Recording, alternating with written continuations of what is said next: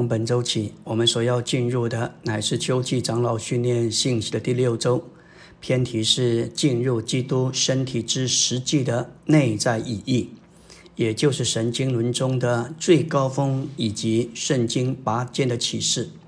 基督身体的实际乃是神经轮中的最高峰以及圣经拔尖的启示。当我们要认识基督身体的实际之前，我们必须先来看关于基督的身体。尼弟兄在一九三九年第二次访问英国回来之后，他释放了关于基督的奥秘一系列的信息。他根据以佛说第三章五节保罗所说，照着这启示，使我知道这奥秘，正如我前面列列写过的。你们念了就能明了我对基督的奥秘所有的领悟。这里，基督的奥秘就是召会，而神的奥秘就是基督。基督的奥秘乃是召会。这样的奥秘在别的世代中未曾给人们的子孙知道，像如今在灵里启示他的圣使徒和圣言者一样。新约书信中的作者包括彼得、约翰、雅各。但是没有一个使徒像保罗一样说到教会，说到教会是基督的身体。在保罗十四封书信里面有四封书信：罗马书、哥林多前书、以佛所书以及哥罗西书，都提到基督的身体。这奥秘的启示是神要向他的信徒所显示的。在教会时代，神的定旨。是要在这里得着完成，不是借着个别的圣徒，甚至不是借着有恩赐的人，乃是借着教会。这教会是由他所有的肢体所组成。教会最高最拔尖的启示就是基督的身体。今天我们要侍奉主，要牧养教会，我们有基本的要求，必须看见教会作为基督的身体。而基督的身体不仅仅是一个隐喻、一幅图画。教会不是像基督的身体，教会就是基督的身体。基督今天有一个身体，这一个身体乃是他自己的延伸，也是他自己的扩大。这身体是他的一部分。当主来到地上生活时，他乃是借着一个身体来彰显他自己。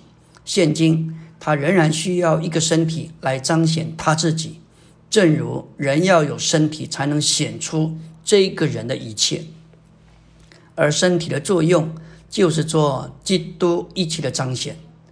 人不能借着耳朵、眼睛、鼻子或任何局部的这个肢体来彰显他整个人，照样，基督不能借着个别的肢体彰显他自己，他必须得着整个身体。才能够完满的彰显他自己。基督的身体就是基督在地上的延长，在地上的继续。有三十几年，基督在地上启示他自己，那是个人的基督；而今天，他要借着教会将他启示出来，这个乃是团体的基督。从前是个人的基督，今天乃是团体的基督。林前十二章十二节说到，身体是一个。却有许多肢体，而且身体上一切的肢体虽多，仍是一个身体。基督也是这样。尼利用在八十年前就用身体基督，他不只是元首基督、做头的基督，那是个人的基督。两千年来，在地上，基督作为一个神人，他经过一切过程，死以复活升天，他是宇宙的元首。他叫一切成为教会身体的头，向着教会就是他的身体，使教会成为他的丰满。今天这位基督不再仅仅是个人的基督，做头的基督，他乃是团体的基督，是身体的基督，包括头和身体。纲目和第一大点，基督身体的实际乃是神经轮中的最高峰，以及圣经八经的启示。借由智慧和启示的灵启示出来，我们需要启示以认识基督身体的实际，并进入基督身体之实际的范围和内在的意义。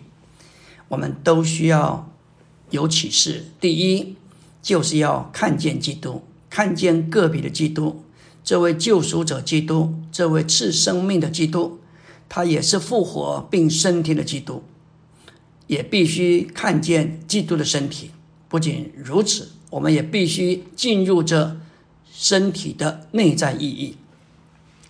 它实际的内在意义，实际这个词就是一个范围，在这一个实际，就是一种生命。基督身体的生命也是一个生活。保罗在以佛所四章说道：“那在耶稣身上是实际者，那实际乃是指着一种生活的光景，是耶稣在地上所生活的光景。那一种生活也就是实际。基督的身体为使我们能够进入这个领域、这个范围、这个生命、这种生活、这种光景，秘诀就在于我们需要看见，在属灵的事上。”看见就等于进入，那个看见就是你进入那一件事事情之实际的入口。启示这件事情太重要。以佛手一章十七节说道：“愿我们主耶稣基督的神荣耀的父赐给我们智慧和启示的灵，使我们充分的认识他。因为我们要看见，记得看见，我们就能够进入那个实际。”在行传二章，当彼得与十一位使徒站起来，好像是彼得一个人开口传福音，结果三千人得救。但我们必须记得，那一天站在彼得旁边的还有十一位使徒。那一次的福音是基督的身体在那里传的，不是彼得个人在那里传的。我们若有基督身体的眼光，我们就会看见一切个人主义都算不得什么。感谢主。唯有基督的身体，基督身体的实际，能够达到神所盼望的。阿门。